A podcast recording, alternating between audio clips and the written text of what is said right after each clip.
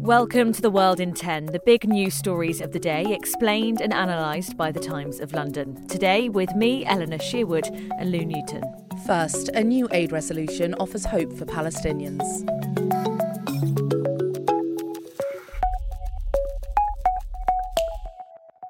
A few days ago, Israel and Hamas reportedly got close to a new ceasefire deal. But whilst those truce talks got underway, fighting continued to worsen on the streets of war-torn Gaza, and Palestinian civilians continue to struggle without proper access to food or water. Well, the UN Security Council's now passed a resolution on the delivery of humanitarian aid. The resolution's legally binding and will see more aid going into Gaza. But it doesn't call for a ceasefire. Instead, it calls for Israel and Hamas to create the conditions for one. Stephen O'Brien, former UN Undersecretary General for Humanitarian Affairs and Emergency Relief Coordinator, says this deal is needed for starving Palestinians, but says it goes nowhere towards a ceasefire deal. The UN only has a remit over member states, of which Israel is one, albeit that the goodwill between the UN and Israel is not in good shape. But nonetheless, a resolution at the Security Council is internationally binding upon its member states.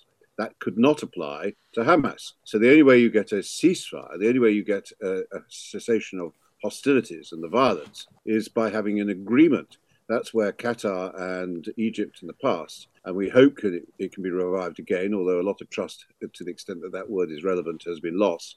But nonetheless, that is what would have to be part of a new agreement for humanitarian pauses, as they were called, but above all for the hostages to be released, which is the continuing war crime on the other side. Zach Anders is a journalist in Tel Aviv. He told Times Radio rumours of a new hostage deal are popular among Israelis, but only to get Israelis back.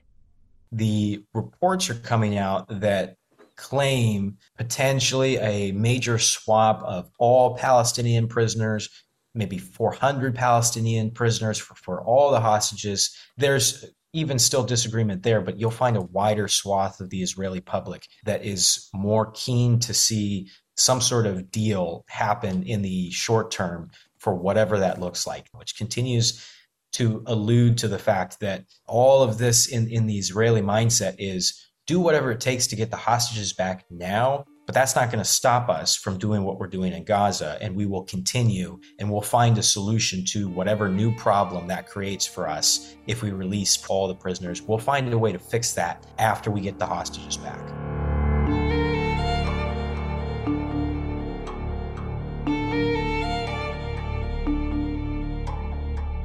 Mark Bennett's latest analysis on the war in Ukraine starts with a description of the Mother Ukraine statue standing over Kyiv, shrouded in fog.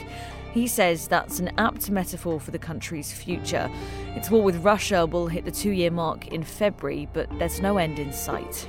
And the mood there now is nothing like this time last year, when Ukraine was coming off the back of a series of victories on the battlefield and was hoping to keep that momentum going. Now the focus has shifted from winning to making sure no more land is lost. In fact, senior officials in the Russian army reckon this could go on for years because Russia's got the resources to make it last and the public there will put up with it. As for the mood in Ukraine, well, it's not defeatist, but more kind of a grim acceptance. We've heard from Denis Ganza. He lives in Kyiv and is the co-chair of the Ukrainian Ministry of Foreign Affairs Youth Council.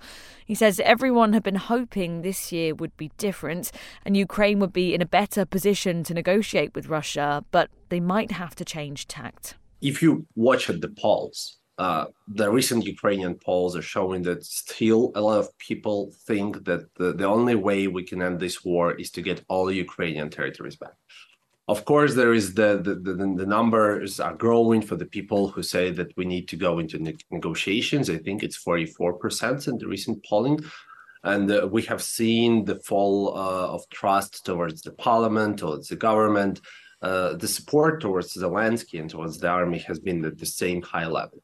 So we need to find new solutions and we need to find the new ways how Ukraine can stay on even without the Western support, because you know that right now there is the big package being blocked in the Congress. And that's why the whole country right now and many ministries are thinking, okay, how can we develop drones ourselves? How can we build more artillery ourselves, what we do if there is no Western money at all.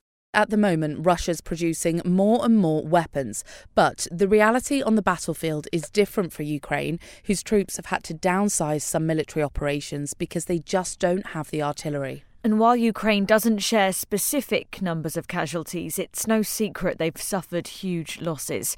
One Ukrainian soldier told The Times he doesn't even bother giving the new guys call signs, as they don't last long. And even for those who do survive, there are huge physical and mental ramifications. Mark's piece comes with a warning too, that Western democracies haven't fully realised the threat that Putin poses to international security and the humiliation that would come from a Putin victory.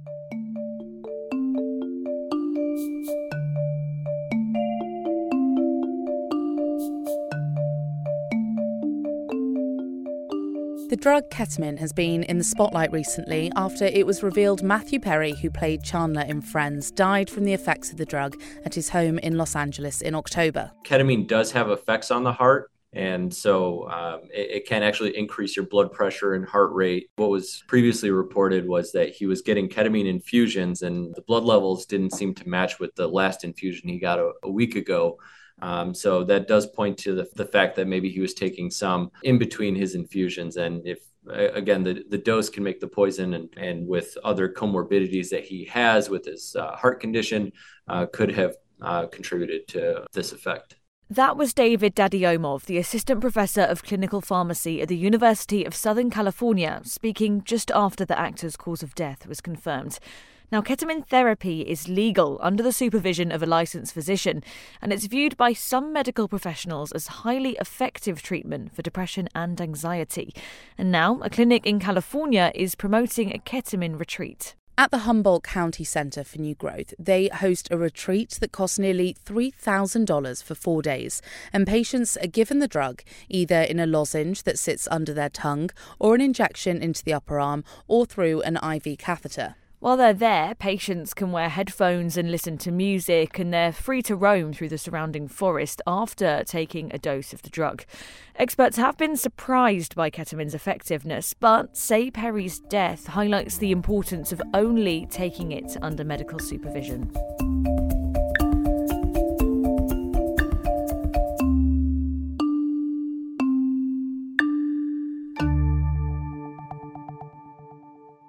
If you know who Tony Parker is, it's likely either because of basketball or his divorce from the actress Eva Longoria. Unless, of course, you're from the French village of Villard-de-Lans in the Vercors Mountains, in which case you probably know him because he's trying to build a ski resort there. And if that is how you know him, you're probably not that happy with him either. Over 1,000 villagers have joined a campaign group in a bid to block the project. They say building it would damage the environment and skiing there's unsustainable anyway. It's got quite gentle slopes, perfect for local families and beginners, but recently a lack of snow has made the season much shorter. Yeah, there's an excellent quote in the piece that says it won't snow just because Tony Parker's here. If he's there at all, because as it goes, he's not actually much of a skier, at least according to local travel guides. They say he's keen to develop the area for the summer too, though, whilst promising not to turn it into a Hollywood, a very wintry Hollywood.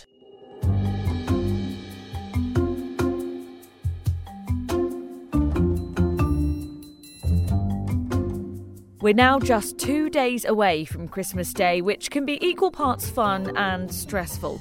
Luckily, The Times has published a very handy survival guide. We thought we'd impart some of that wisdom onto you before we go. OK, so some of the don'ts. Don't have a cold. That might be annoying. Yeah, so true. Yeah, I've been annoying you today with that. Don't be exhausted. It might look like your pre-Christmas plans were the priority. OK, and in terms of what we should do? Well, for the cook, this piece advises doing whatever they need, but definitely not adding individual quirks to everyone's food. For example, being the person to add chilli or mayonnaise into everything. Yeah, that makes sense. It also actually advises bringing a puppy if you've got one, which always eases tensions if it's well behaved, or maybe bringing a guest who people don't really know so everyone will behave. And my personal favourite suggestion, bring a karaoke machine. Okay, so maybe these suggestions weren't completely serious. That's all we've got time for today, but if you want to read more on any of the stories we've covered, you can take out an online subscription at thetimes.co.uk. Thanks for taking 10 minutes to stay on top of the world with the help of The Times of London. See you tomorrow.